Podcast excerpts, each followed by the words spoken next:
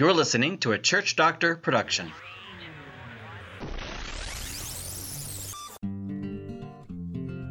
You're listening to the Big Church Small Church podcast with John Hunter. Conversations and tips for churches to engage in outreach communities to reach new people for God in your neighborhood. Welcome uh, to the Big Church Small Church podcast. Uh, today I have a special guest, uh, Richard Cox. Welcome to the show, Richard. Thanks, John, for having me. So Richard is a guy that I, I met while I was uh, doing my seminary training at Indiana Wesleyan University. We had one class together.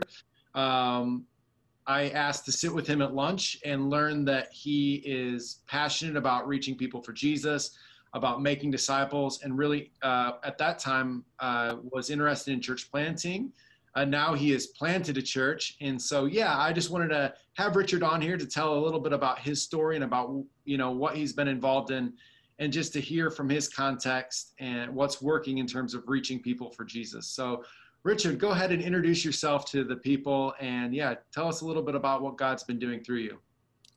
Uh, well, I'm married to uh, Tanya. She's a nurse practitioner, and uh, we have three kids uh, Caleb, Allison, and Kristen. They are nine, six, and five, uh, and have been central part of our ministry. I'm a fourth generation uh, missionary kid, uh, and uh, at a young age, I felt God called me to be a missionary.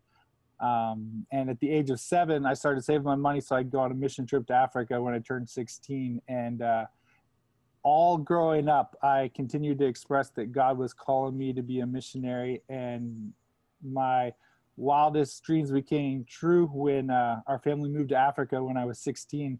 Uh, and I loved Africa and every bit of life in Africa, but began sensing that God was calling me to be a missionary in the North American context, uh, which was something that was really because growing up in a missionaries family with grandparents and great grandparents and aunts and uncles that were all serving God internationally, um, it was my thought that missionaries were people that went internationally and served the church uh, or took the gospel to new lands, and it was pastors who served in the states. And so I had this turmoil of not understanding where how God could call me to two places in one at one time. I kept telling him, "I'm not God." Uh, I can't, I, you either have to call me to be a missionary or call me to be a pastor. And that began a six year journey of wrestling with God.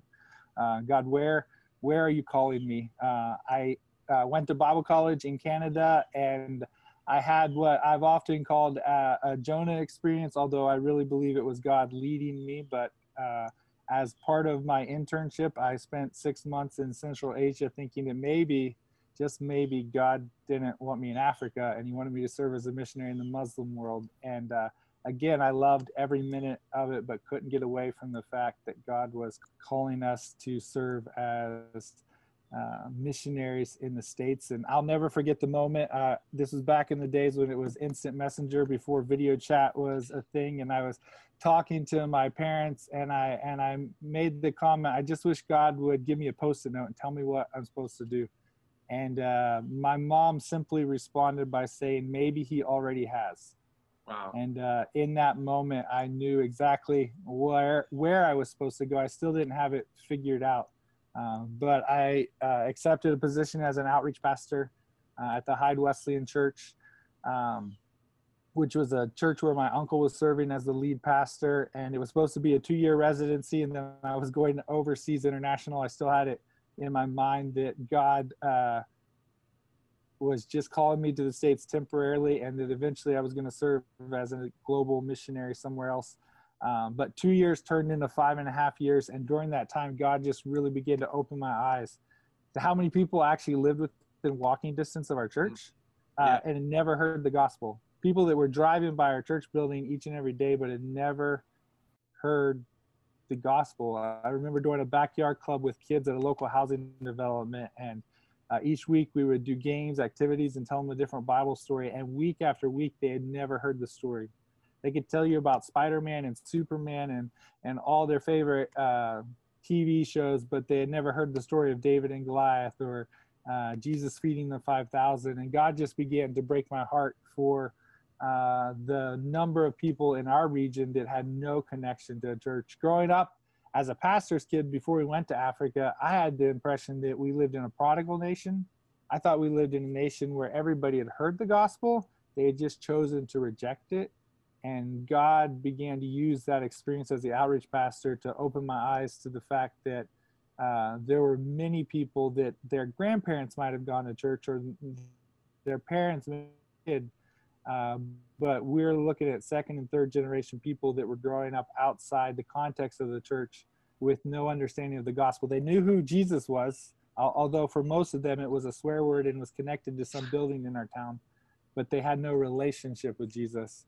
Yeah. Um, yeah, that that is. Um, I I think that's uh, surprising. I think probably for a lot of people who are listening right now. I, I think that the majority of us in that are Christians in the United States think that you know at least people grew up in the church and just drifted away, kind of what we'd call de-churched.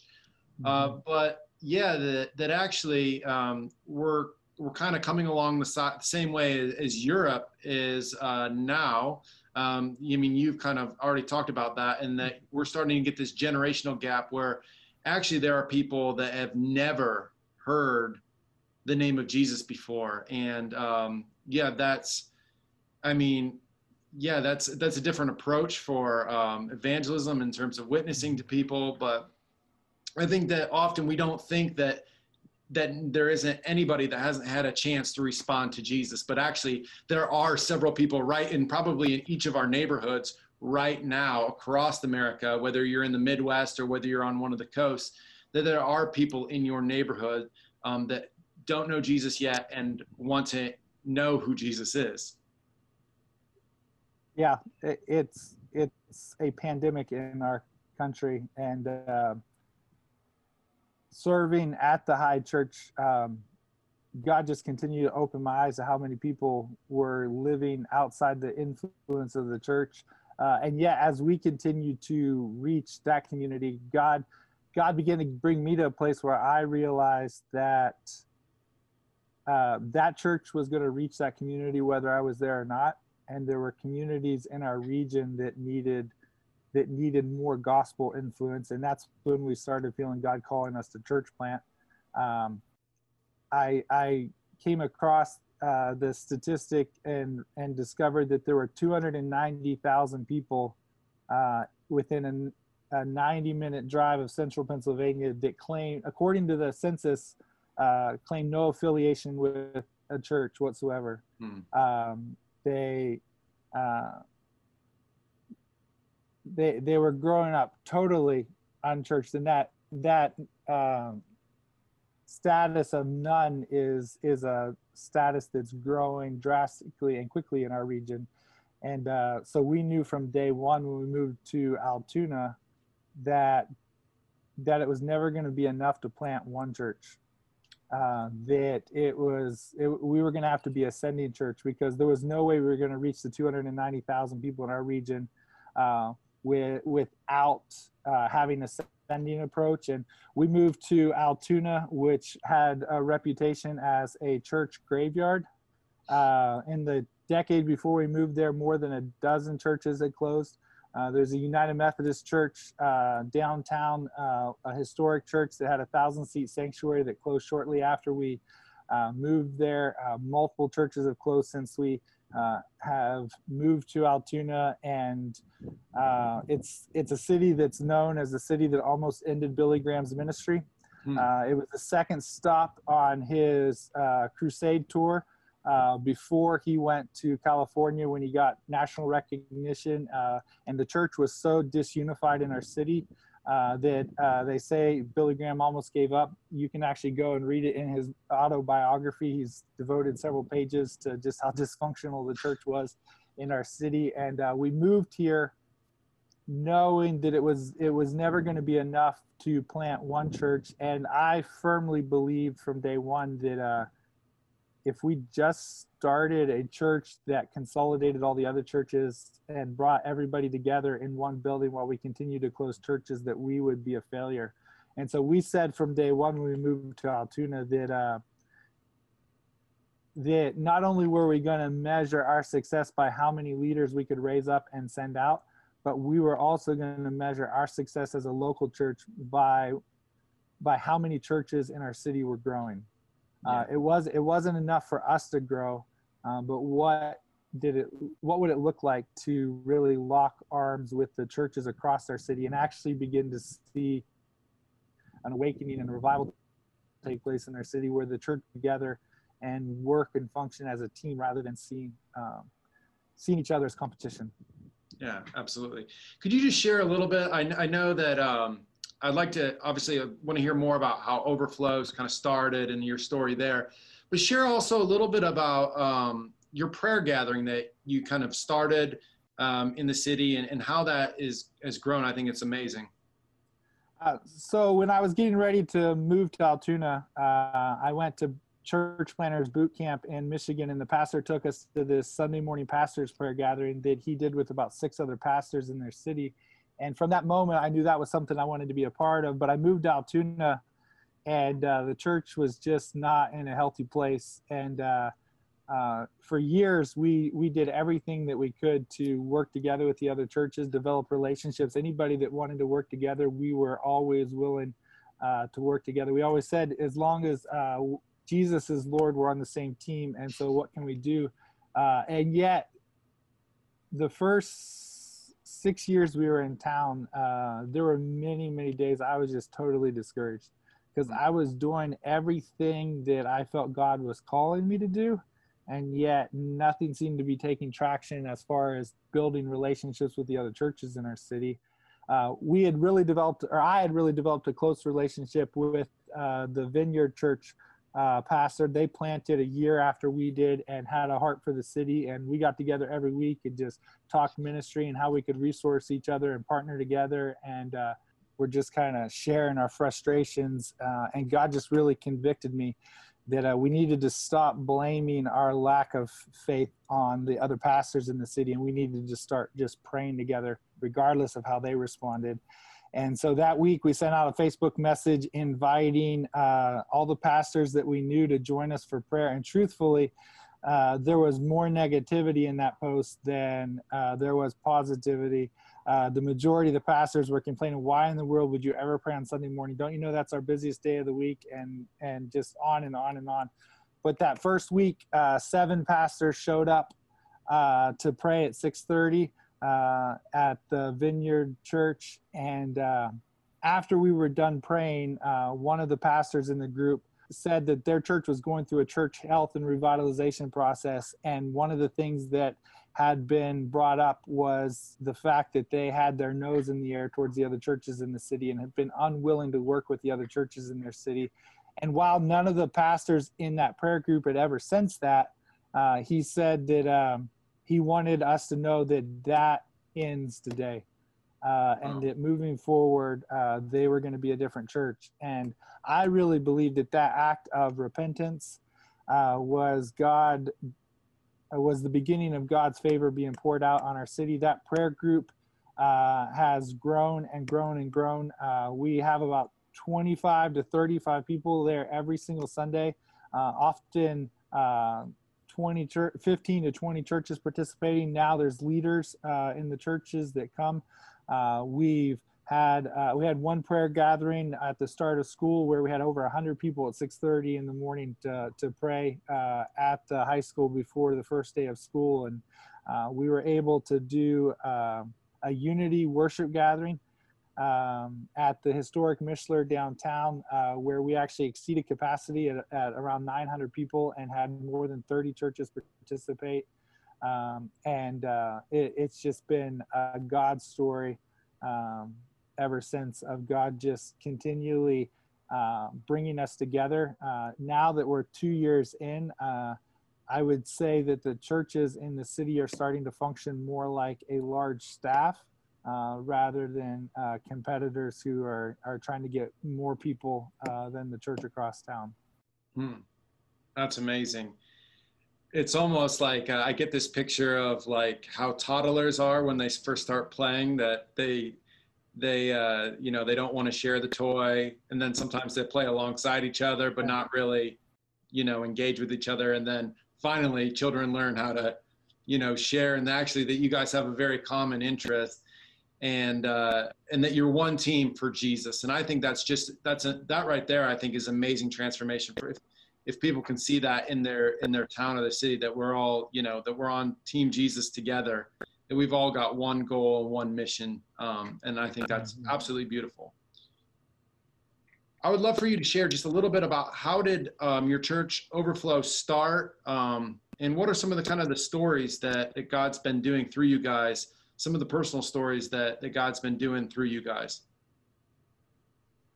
Um, well, as I said, I'm a fourth generation missionary, and so um, I've always seen myself more as a missionary than I have as a pastor. And so when we moved to Altoona, I just continually asked the question. Uh, if I was moving into a Muslim country, what would I do? And then I tried to do that.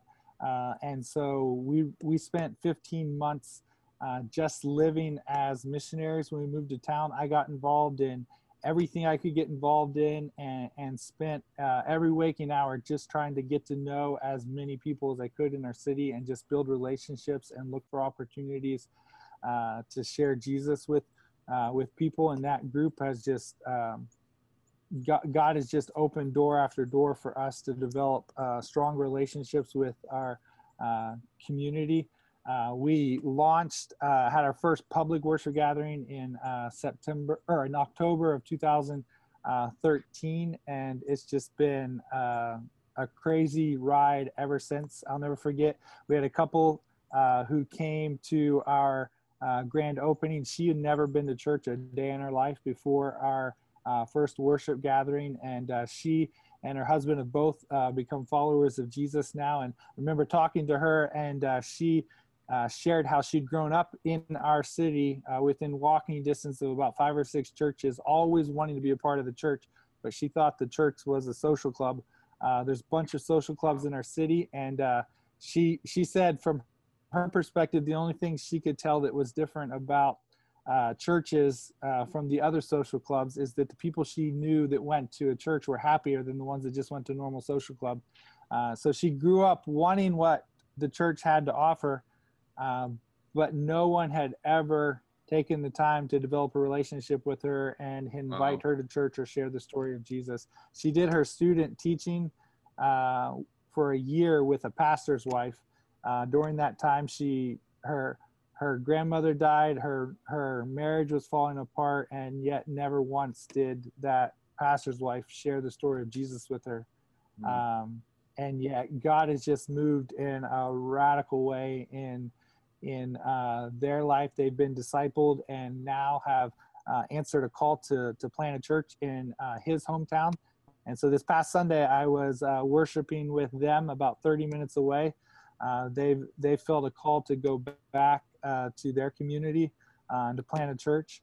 Um, one of the things that, that I've shared, we, we had a lot of momentum early on in our church planting journey. Um, we had a, a, relatively large launch and we're growing pretty fast at the beginning and uh, we're ready to send out our first church plant team within a year to 18 months. I started interviewing a bunch of church planters, all great candidates but couldn't get away from the fact that God was saying that they just weren't the right fit. And uh, I was attending a Wesleyan pastors event, uh, and the director of our global missions uh, for our denomination was sharing about how 70% of the pastors uh, serving globally aren't ordained, not because they don't want to be ordained, but because they haven't had the opportunity to be ordained. They've been they, they've come to know Christ um, and uh, they're serving as lay people in new churches that are being started, and we're trying to figure out how to train them. And God just used that to really convict me that I was looking for church planters in the wrong place.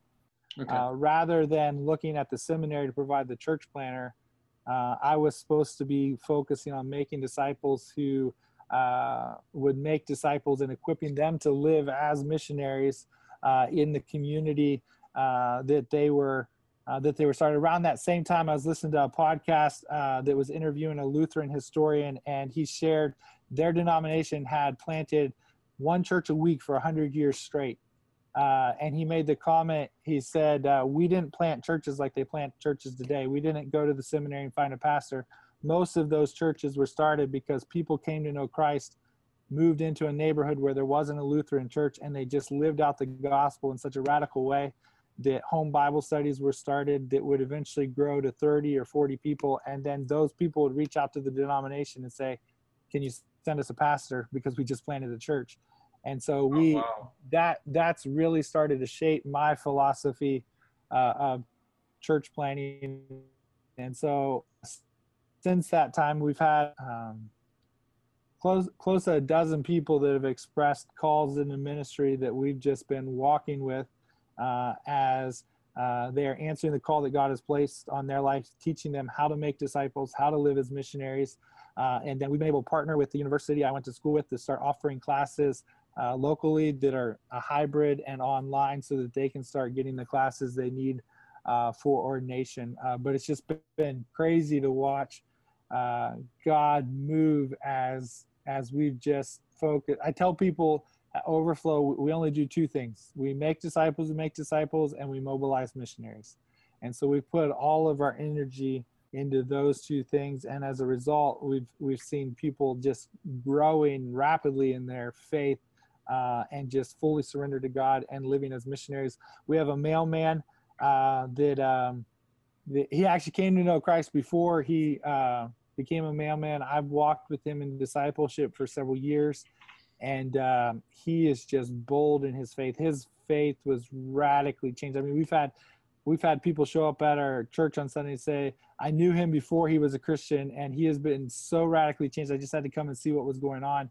Um, but he uh, he has more gospel conversations than anybody I know, and uh, um, he he has so many opportunities to pray with people on his mail route. And and out of that he felt god calling him to start a backyard club on his mail route at the local park that was within his uh, territory uh, and uh, this past year that grew to a group that was meeting on monday nights some weeks as many as 90 people were showing up with kids and families and uh, we were able to prior to COVID, uh, we were able to move them inside uh, at the Presbyterian church that was in that neighborhood that we partner with. They're part of our prayer gathering. And so we did a joint thing where we've partnered with them. Um, and uh, we, we were able to move uh, to their building and provide alpha uh, over the winter. Uh, and then right right now with COVID, things are up in the air, but they're still meeting back in the park, and that's one of the locations that is quickly moving towards becoming a fully functioning church plant.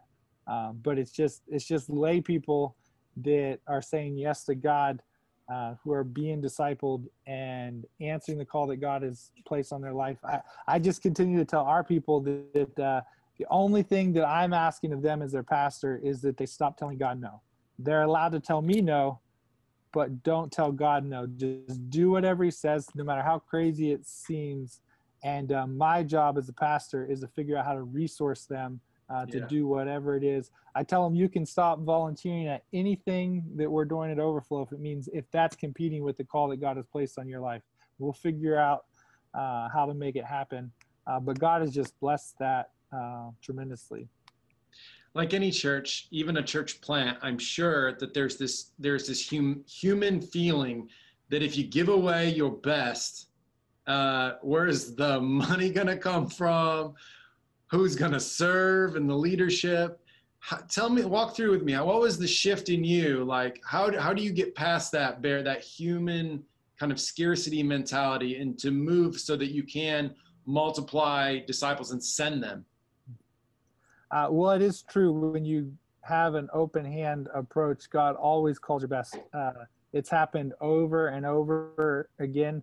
Uh, just two weeks ago, uh, we we commissioned uh, one of our families that expressed a call to ministry that we thought was going to plant locally, and through uh, a, just a long string of events, God made it clear that they were supposed to move to Texas and serve on staff at a church before planting down there, and so we commissioned them and.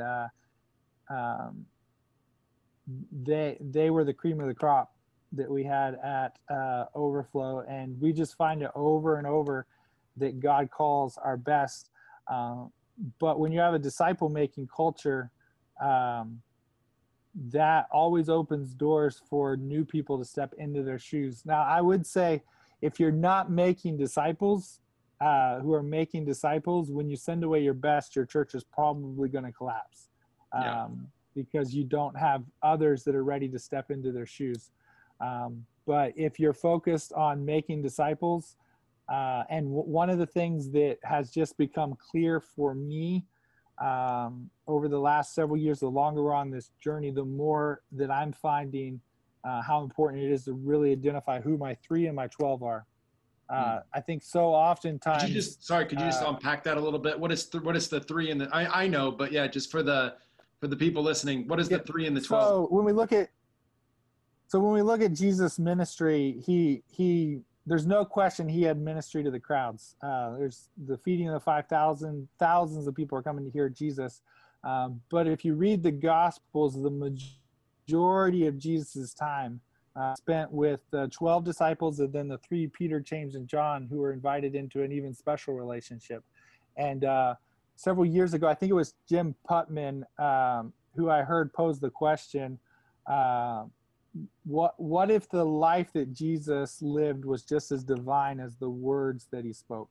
We love to read the red letters, and and every time you read the Gospels and you come to the red letters, you always stop because you know Jesus is speaking here, and this is this mm. is important.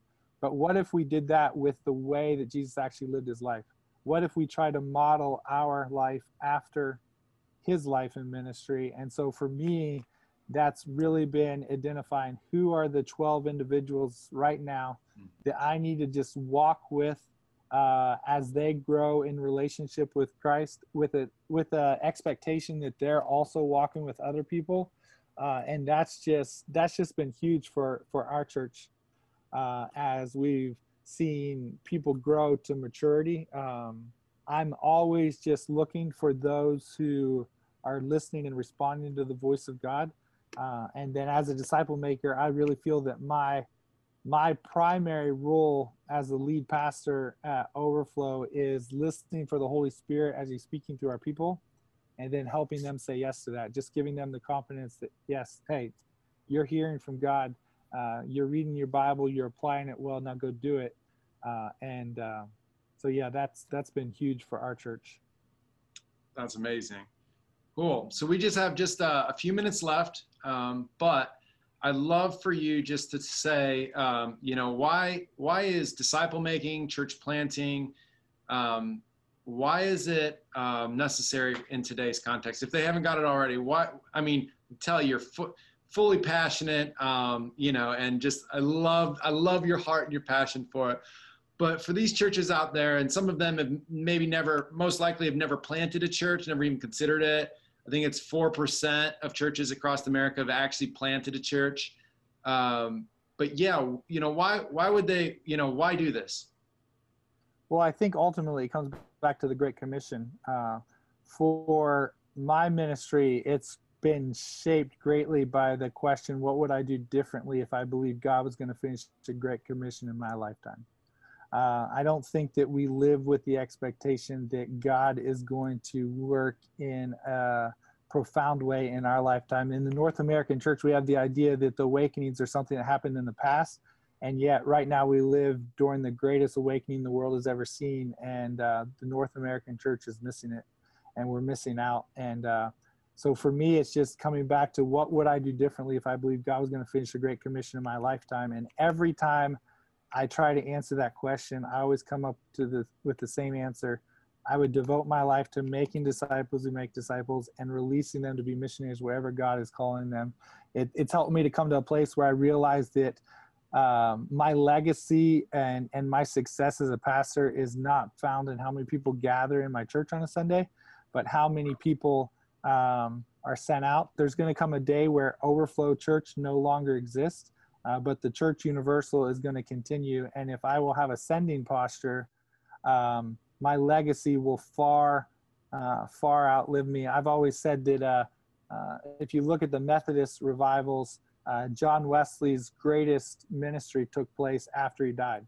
Um, because he continued to he he had made disciples so effectively that it just continued to multiply and multiply after he was dead and so I've really tried to adopt a ministry that I believe the greatest impact is going to be after I'm gone.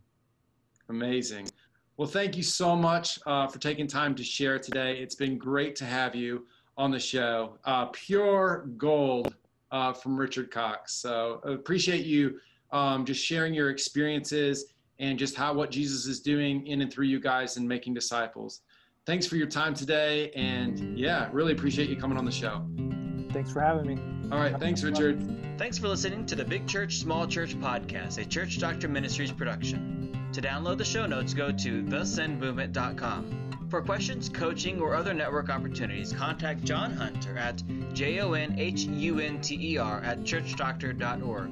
If you've liked this episode, please give a review, subscribe, and share it on your social media platforms.